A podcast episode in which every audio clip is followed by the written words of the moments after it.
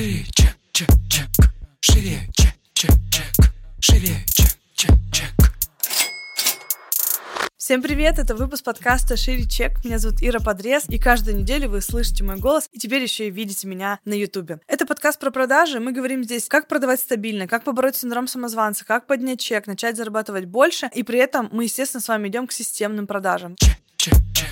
Шире. В этом выпуске я хочу поговорить с вами про команды и про то, как поддерживать свою команду в период кризиса, если вы занимаете руководящую какую-то позицию или вы вообще владелец компании. Первое, что хочется сказать, что эмоциональный фон руководителя очень сильно влияет на то, как чувствует себя команда. Мы все люди, я не призываю сейчас руководителям, знаете, стать железными людьми и взять на себя взвалить все. Нет, но я хочу вам здесь подсветить э, несколько моментов. Первый момент, обязательно разделите рабочие э, свои какие-то переживания, ожидания и личные. Мы, когда впадаем в личную тревогу, нам очень сложно разъединиться. Нам кажется, что если вот здесь мне так плохо, то как будто бы и везде становится так же плохо. На самом деле это разное. Наши ожидания и переживания, связанные с личным каким-то фоном, они не должны отражаться на рабочем. Потому что если вы замешаете сюда в рабочие моменты свою тревогу, переживания, вам будет крайне сложно стабилизировать команду. Поэтому первое, что зависит от владельцев, и на самом деле я понимаю, сама как владелец и супруг у меня совладелец бизнеса, нам вот обоим в этой ситуации пришлось взять себя в руки. И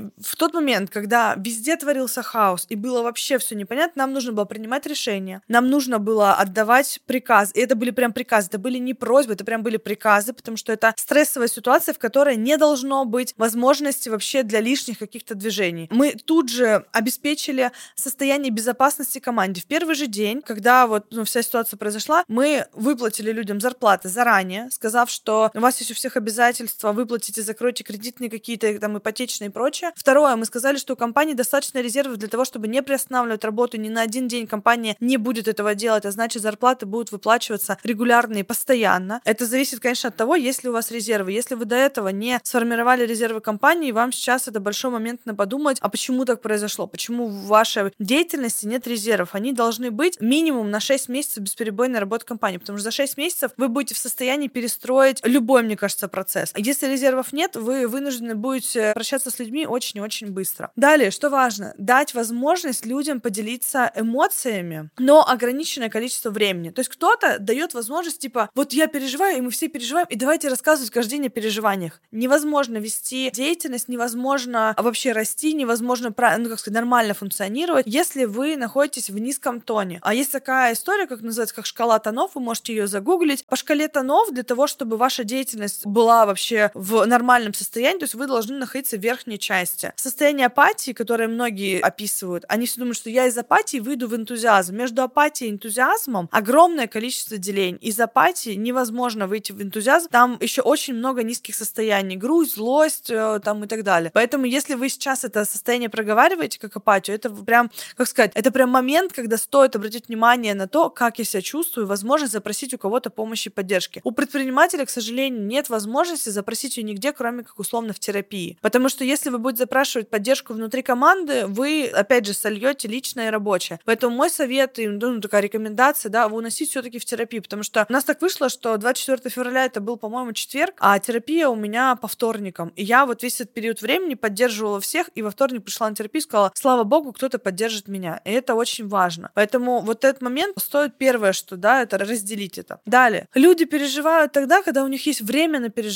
В периоды кризиса работы должно быть столько, чтобы люди не успевали поднять головы вообще. Потому что когда человек работает, он не успевает думать о чем-то другом. Когда человек устал, он пришел, поел, условно, э, там что-то сделал и лег спать. Чем меньше свободного времени а, будет у вашей команды, тем легче им будет адаптироваться. Далее, очень важно в эти периоды поставить какие-то себе более-менее, ну, я даже, я назову это долгосрочные, но в нашей системе координат долгосрочный, типа, это через месяц. Уже вполне себе долгосрочная история. Какие-то либо цели, либо проект. Например, у нас через месяц, там, 16-17 апреля у нас конференция в Питере. И вот наша задача перевести было фокус внимания сюда, что мы, а, ничего не отменяем, б, мы продолжаем интенсивно организовывать, в, я показываю, что у нас происходит сейчас, наоборот, такой пул, когда очень много всего интересного, классного, что нужно вникать. То есть задача перенести внимание людей на какие-то такие внешние факторы, чтобы они не закапывались себе. Далее, если в вашем окружении среди предпринимателей такие же люди, это тоже не редкость, тревожные люди, вам нужно как бы, по крайней мере, взять дистанцию и внутри команды это пояснить, что если у них родственники, друзья, э, мужья, там еще кто-то тревожные и очень много эту тему обсуждают, да, что вот все, мы все умрем, все будет ужасно и так далее. Попросить здесь обозначить какую-то границу, с кем-то просто, ну, перестать общаться. Понятно, что там с мужем или женой сложно перестать общаться, но, к примеру, с какими-то друзьями на какой-то период времени можно этот контакт немножко сделать дальше. Никто от этого не умрет, но вам нужна условная, знаете, некий такой вакуум. То есть нам легче сохранять сейчас адекватное состояние компании, как сказать, потому что мы вот создали такую среду, в которой мы сами адекватные, весь свой неадекват мы выносим в терапию, мы между собой адекватные, как э, совладельцы бизнеса, да, и как партнеры. И, соответственно, весь управляющий состав у нас держится тоже в таком тонусном состоянии. В целом, если компания построена верно, есть западная система, да, когда все типа равны, все на одном уровне, а есть классическая система иерархии. У нас в компании именно иерархичная система. Мы общаемся все на ты, но у нас четкая иерархия руководителей. Поэтому наша задача по факту была удержать верхушку компании, удержать состав руководителей в адекватном состоянии, потому что дальше они свои подразделения уже сами смогут удержать, привести их в чувство просто локальным каким-то способом. Плюс мы сделали общую планерку. Вообще в кризисное время планерки тоже классная штука, особенно если вы до этого вообще их никогда не делали, не собирались. Люди, когда видят друг друга, понимают, что все в нормальном состоянии, все хорошо, все относительно стабильно, мы продолжаем идти и двигаться дальше. Это классно. И, наверное, здесь вот такое последнее, но точно не по важности, это фокус внимания на чем-то классном и хорошем. В мире сейчас происходит много негатива. Концентрироваться на нем не составляет вообще никакого труда, ты просто заходишь в ленту Инстаграма, вот так скроллишь, и там тебе вылазит куча дерьма. Как раз-таки в такое сложное время задача, во-первых, избавиться от этого информационного шума. Я подписалась вообще, ну просто, мне кажется, от всех, кто транслировал тревогу, страх,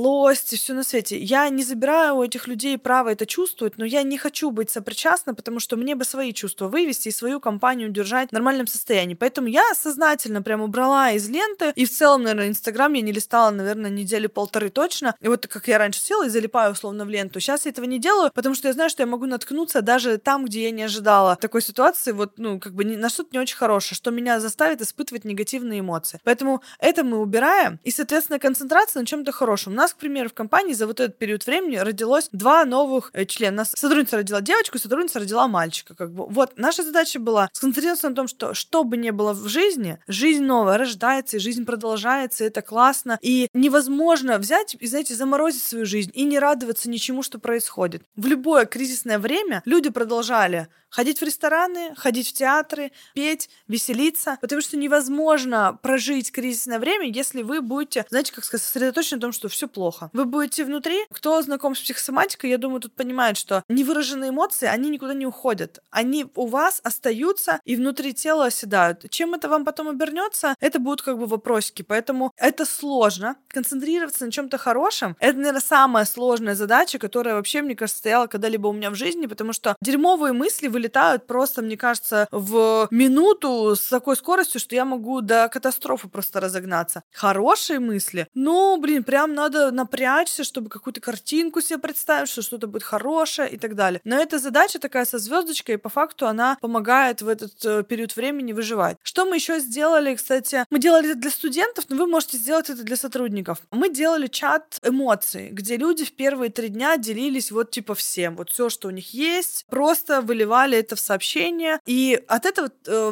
накал страха и тревоги, он снижается, потому что есть выброс куда-то. Также можно поступить собственным сотрудником. У нас как-то вот в рамках компании нам не пришлось делать этот чат, все оказались более-менее устойчивыми, кому-то понадобилась такая точечная помощь, и руководители отделения ее оказали. Внутри компании, именно с точки зрения руководителей, мы, кстати, не заметили такого, что прям сильно какой-то был раздрай, наоборот. У меня один из э, классных способов проживания кризисов — это злость. Злость это всегда для меня про работоспособность. Я не табуирую эту эмоцию, я не, короче, из нее не ухожу в упадническое состояние. Наоборот, типа, я злюсь, меня не устраивает то, что происходит, но я свое не отдам. Я за своим пойду и заберу это в любом случае. И поэтому руководители у меня тоже такие, типа, ага, в смысле мы, типа, будем тут простаивать и свои позиции терять? Нифига, нас это не устраивает. То есть люди тоже подкидываются и с этой эмоцией идут. Потому что, конечно, ну вот в это время быть белым пушистым зайчиком, сказать, такое время хорошее, так спокойно себя чувствую. Конечно, никто не скажет. Будет либо грусть, либо злость, условно. Это две эмоции, которые вытесняют друг друга. Вы либо злитесь, и это как сообщающий сосуд, такие, куда воду наливаете, соответственно, та колбочка и наполняется. Но фишка в том, что если вы грустите, то вы злиться не можете. А если вы злитесь, тогда вы грустить не можете. И я поэтому для себя выбираю в таких ситуациях всегда злость. Она функциональна. На ней можно двигаться, на ней можно работать, на ней можно вообще в целом существовать, на ней можно, наоборот, ставить рекорды, чего-то добиваться. На грусти может только жрать мороженое ведрами и смотреть какой-нибудь сериал. Ну, то есть, как бы, это не функциональная история. Я не знаю ни одного человека, кто сидел бы, грустил и был бы очень работоспособным. Зато я знаю очень много тех, кто на злости выезжают так, как паровозы. Поэтому вот этот момент можно посмотреть. Если вы не разрешаете себе злиться, вынесите это в терапию как запрос. Типа, что если вы считаете, что злиться плохо, злиться нельзя, девочки не злятся, мальчики не злятся, еще что-то. Злиться можно, нужно, это реально вот в такое жопошное время, это очень функционально.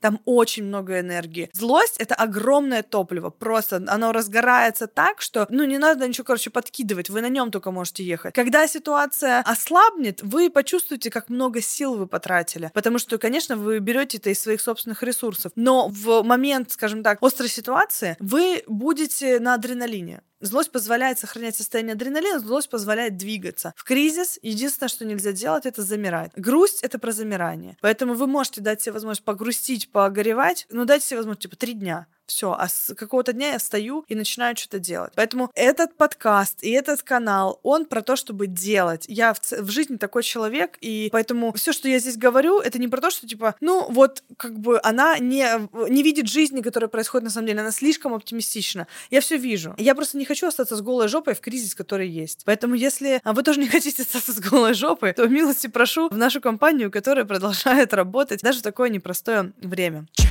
чек, чек живее. Ну а на этом мы с вами заканчиваем. Обязательно нам ставьте звездочки в iTunes, подписывайтесь на нас в Яндекс Музыке, если вы слушаете на других площадках, там тоже ставьте какие-нибудь комментарии, подпишитесь на YouTube, поставьте колокольчик напоминания новых выпусков. Обязательно с вами услышимся и увидимся в следующем выпуске. Всем пока. Шире, чек, чек, чек. Шире, чек, чек, чек.